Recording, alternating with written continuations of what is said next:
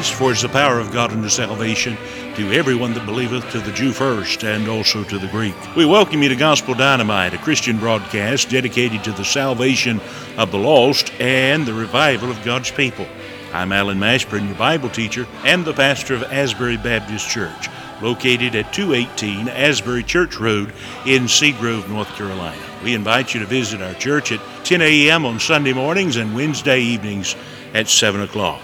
On Sunday evenings, we provide online services which can be viewed on gospeldynamite.org. Now, please join me in the study of the Word of God. You're listening to Gospel Dynamite. Thank you for joining us. I invite you to take your Bible, turn with us to Revelation 14, verses 1 through 5, as we look at the subject after the storms have passed. Revelation 14, 1 through 5. And I looked, and lo, a lamb stood on the Mount Zion, and with him a hundred forty four thousand, having his father's name written in their foreheads. And I heard a voice from heaven as the voice of many waters, and as the voice of a hun- great thunder. And I heard the voice of harpers harping with their harps. And they sung, as it were, a new song before the throne and before the four beasts and the elders, and no man could learn that song but the hundred and forty four thousand which were redeemed from the earth. These are they which were not defiled with women, but they are virgins. These are they which follow the Lamb whithersoever he goeth. These were redeemed from among men, being the firstfruits unto God and to the Lamb and in their mouth was found no guile, for they are without fault before the throne of God. If you've been studying along with us as we move through this amazing book, you know that the last two chapters have been dark, depressing, and very discouraging. We've been talking about the devil, the Antichrist, and the false prophet. We've witnessed the depths of depravity as man abandons his Creator to worship the devil through his false, Christ. Now the scene changes. Chapter 14 is like a glorious rainbow after a fierce storm. God takes the brush of His grace and He repaints the landscape of Revelation. He gives us a breath of heavenly air in these verses, and only God can do that. Only God can take that which is horrible beyond words and turn it into a thing of glory. That's exactly what he's doing here in these verses. In this passage, we're allowed to get a small glimpse of heavenly glory. We're allowed to see the Lamb of God. He is the theme of the book, and he is center stage in these verses. It would be a blessing if we could figure out how to keep Jesus at the center of everything we do in our lives as individuals and specifically in the life of the church. In these verses, we meet again the 144,000 Jewish evangelists who were selected and sealed in chapter 7. These men have preached the gospel of the kingdom during the darkest days of the tribulation. They were persecuted by the Antichrist, but they were preserved by God. At some point during the tribulation, when they have served their purpose, God will allow the 144,000 to be killed by the Antichrist. These men will then join their Redeemer the Lamb of God in his glory in his heaven. That is the scene we are to investigate today. These men have weathered the terrible storm here on the earth. And now, for them at least, the storm is over and they're home with the Lamb. I want to show you the facts revealed in these verses concerning the 100 44,000. Beginning in verse 1, we see they are a rescued army. That is, they are protected by God. When we first met this group of men, it was in Revelation 7 3 and 4. There the Bible says, saying, Hurt not the earth, neither the sea, nor the trees, till we have sealed the servants of our God in their foreheads. I heard the number of them which were sealed. There were sealed a hundred and forty four thousand of all the tribes of the children of Israel. These men have been sealed by God and have been protected by Him through the darkest days of the tribulation. Hundreds of millions, perhaps even billions of people have died, but these men have been protected through all of it because they've been sealed by God. The earth will be stained red with the blood of holy martyrs, but these men will be protected through all of it. Satan will hunt them, harass them, but he will be powerless to kill them because they've been sealed by God. They have his name in their foreheads and they are untouchable. Satan marked his people and they're headed to hell. God seals his servants and they're bound for glory. I just want to remind you that Satan marks his people, according to Revelation 13, verse 60. In the tribulation, he'll mark them with the mark of the beast. Today, he marks their bodies, their hearts, their minds with the scars of their sin. Satan marks all of those who follow him. God, on the other hand, seals his people. He places his seal upon them. He labels them as his own possession. Titus 2.14, 2 Corinthians 1.22, Ephesians 1.13, Ephesians 4.30. We're sealed until the day of redemption.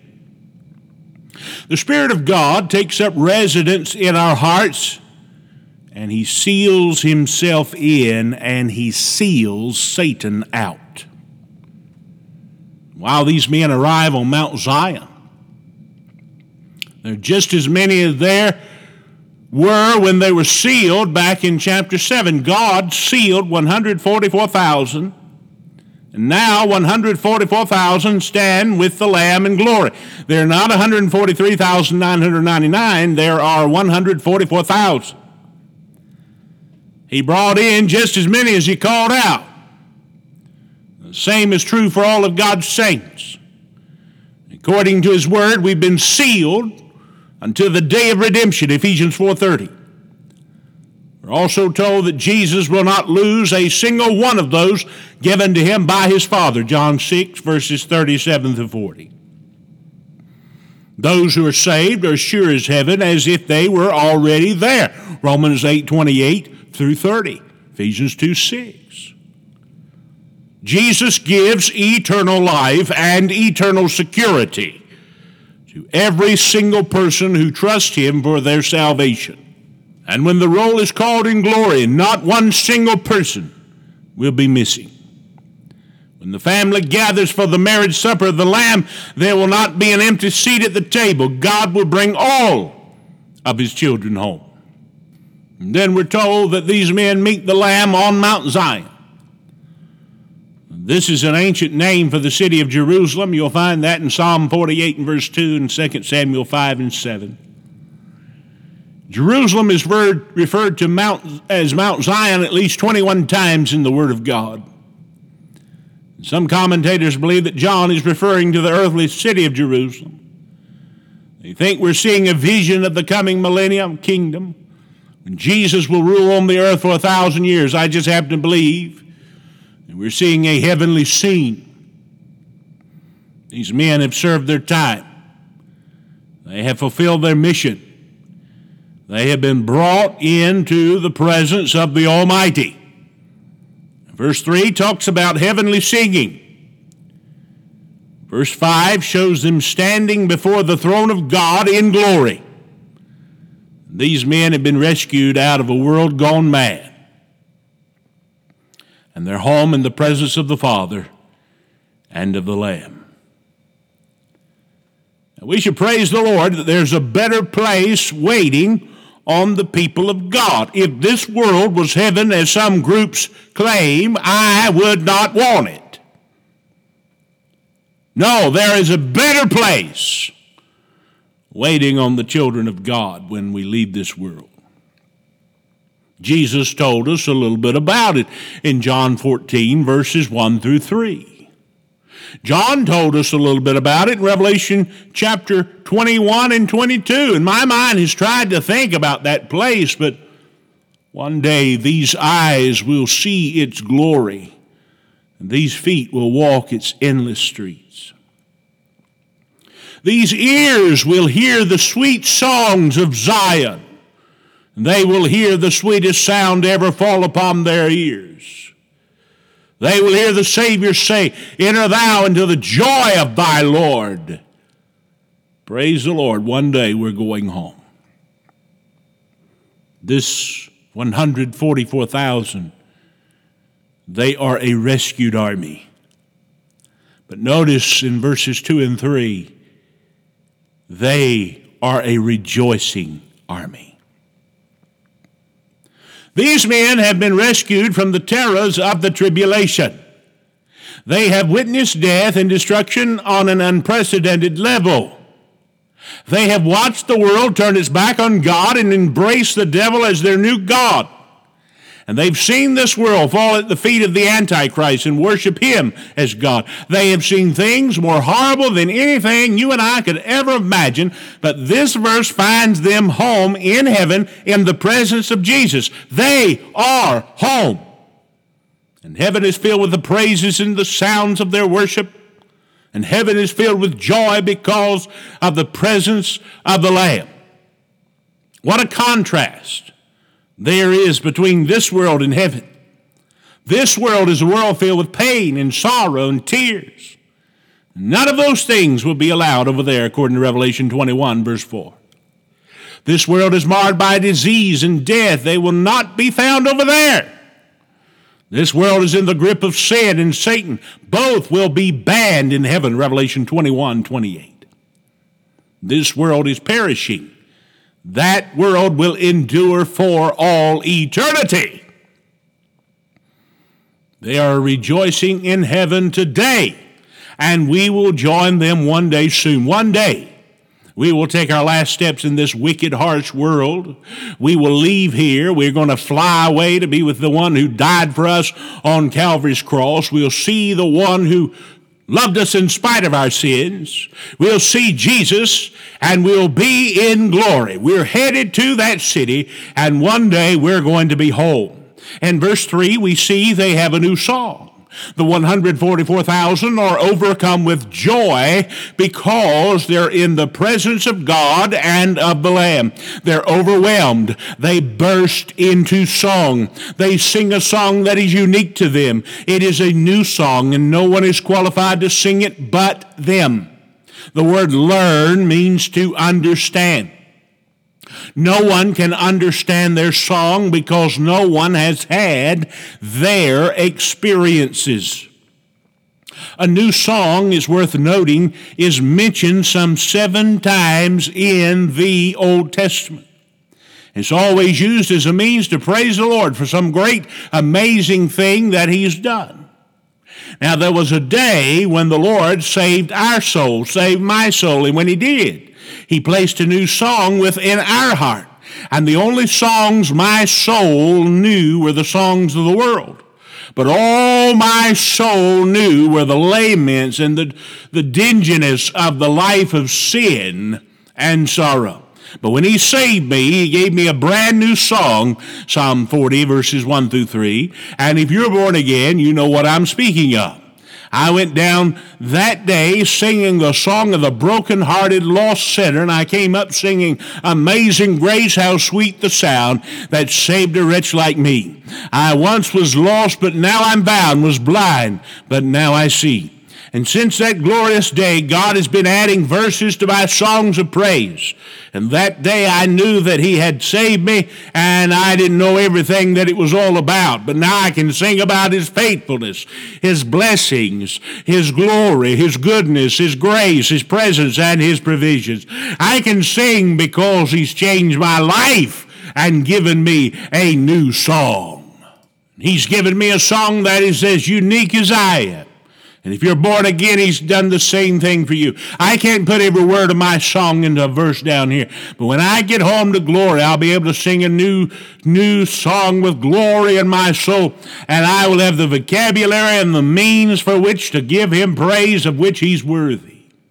This army of 144,000 is not only a rescued army, they are a rejoicing army. Not only are they a rejoicing army, they are a redeemed army, according to verses 4 and 5. These 144,000 are a special group of people. They represent the choicest of God's servant down through the ages. And there have been many men and women who made their mark for Christ and took their stand a little taller than the rest. But these next two verses describe these men, and what the Bible says about them should be true of every saint of God. Verse 4, we're told that these men have maintained their physical purity. They have not fallen prey to the sins of the flesh that will mark the last days. Beyond that, they have not succumbed to the spiritual fornication that will run rampant in the world during the tribulation days. The world will go after the great whore, Revelation 14, 8, Revelation 17, verse 1. But these men will stay separated and holy during an apostate age. God expects the same from his children in all ages. His command is for us to stay separate from this wicked world, and we are to hate even the garment spotted by the flesh. Jude 23. Verse 4, we also see that they're surrendered. These 144,000 preachers have followed the Lord Jesus wherever he led them. They did not turn their back through fear. They did not turn away from their task, even though it was dangerous and costly. They stayed the course. They followed the Lamb. And the word follow means to be in the same way as. These men walked in the same ways of the Lord. And they made his way their way, and they stayed the course for the glory of God. Now, again, this is just what God expects from each one of us. He saved us to walk in His will and to follow His ways, and He wants us to be obedient, surrendered followers. He wants us to make His way our way. Of course, this means that, that we have to see things the way He sees them and do the things the way He does them. The Lord wants us to follow Him wherever He leads us with no regrets, no refusals, and no reservations. He is looking for obedient servants. Reminds me of a story that I read years and years ago about a man by the name of William Borden. William Borden was born into wealth as an heir to the Borden dairy fortune. But he soon recognized true wealth was to be found in a different type of inheritance. Being a child of God and an heir with Christ. Borden lived a short but high impact life. He graduated high school at age 16 and he quickly decided to become a missionary after seeing the global need for Christ on a trip through Asia, the Middle East, and all of Europe. He memorialized this decision by writing, and I quote, no reserves in the back of his Bible. After revolutionizing the campus of Yale University by starting a weekly prayer and Bible study, attended by three fourths of the student body. Borden could have started his career with any corporation he desired, but he stood firm in his decision to become a missionary and then went on to enroll in Princeton Seminary. Once again, he made a record of his decision in the back of his Bible, and I quote, No retreats was his entry. After finishing Princeton Seminary, Borden studied Arabic in Egypt to reach Muslims in China. He died from spinal meningitis shortly thereafter. Though he never reached his intended mission field, Borden impacted many people during his life for Christ. The last entry in the back of his Bible was, and I quote, no regrets. Friend, God wants all of, uh, of his children to live lives of great impact. And he gave us the example of William Borden as an inspiration. No reserves. Sacrifice yourself. Romans 12, 1. I beseech you, therefore, brethren, by the mercies of God, that present your body, bodies a living sacrifice, holy, acceptable unto Him, which is your reasonable service. Offer your entire being, body, mind, and soul to God as a living sacrifice. Allow Him to use you as He desires and discover His perfect will for your life. No reserves, but then no retreats. Press on Philippians 3:14 I press for the mark of the high calling of God in Christ Jesus. After totally surrendering to God, you'll face distraction, you'll face discouragement, and then you'll want to revoke your sacrifice and not follow God's will. Stay focused. Stay focused on God and rely on His resurrection power to reach forward for what lies ahead. No retreats. And then no regrets. Finish the course. Paul says, I'm now ready to be offered. The time of my departure is at hand. I've fought a good fight. I've finished my course. I've kept the faith. Offering yourself unreservedly and unrelentingly requires great faith. But God honors your faith. And he will help you fight the good fight so that you can live without regrets and hear him say, Well done, thou good and faithful servant. Going back to verse 4, these 144,000 were chosen, saved, and sealed at the beginning of the tribulation. They went out and preached the gospel to the ends of the earth, and just as the first, first sheaves of grain were taken into the temple and weighed before the Lord as a symbol of the harvest that was to follow, these men are symbolic of all those who will be saved through their ministry. They were the first, and they were the guarantee of more to follow. I cannot imagine how hard the ministry of these men is going to be. It's hard in these days, but it will be far more difficult then. What a comfort it is to know that God is going to use them to reap, reap a vast harvest of souls during the tribulation period. Only in heaven will we know the impact of their ministry. By the way, the same is true of us we will not know until we arrive home in glory just how the Lord has used our lives. Therefore, we must stay the course for His glory and allow Him to use us when and where He sees fit until He calls us home. May we do the will of God from the heart, Ephesians 6 6. Verse 5 reminds us that they are sanctified. These men stand in the presence of God complete and perfect. The Bible says that there was no guile found in them. The word guile means deceit. The word was used to speak of something that was a decoy, something that gave the appearance of being real but was not real. These men claimed to be the servants of Almighty God, and their walk matched their words. They were not fakes. They were the real deal. And the word fault means blemish. These men had no flaws in their lives that could be pointed out by men. Now, even in the presence of God, they're declared faultless by Him. Again, there's a word here for saints living in this day, in this hour. Like the 144,000, our walk is to match our words. We should live out before men what we claim to be before God, 1 John 2 and 6. We should live lives that are without blemish so that we might stand in his presence with confidence when we see him, 1 John 2 28. You and I, my friend, are faulty at best. We all fail. We all fall short of the glory of God down here. There is coming a day when the evil flesh will drop away forever and we will stand perfect and without fault in his presence. What a day! What a day! What a glorious day that will be. Thank you for listening to our broadcast today. We trust it's been a blessing.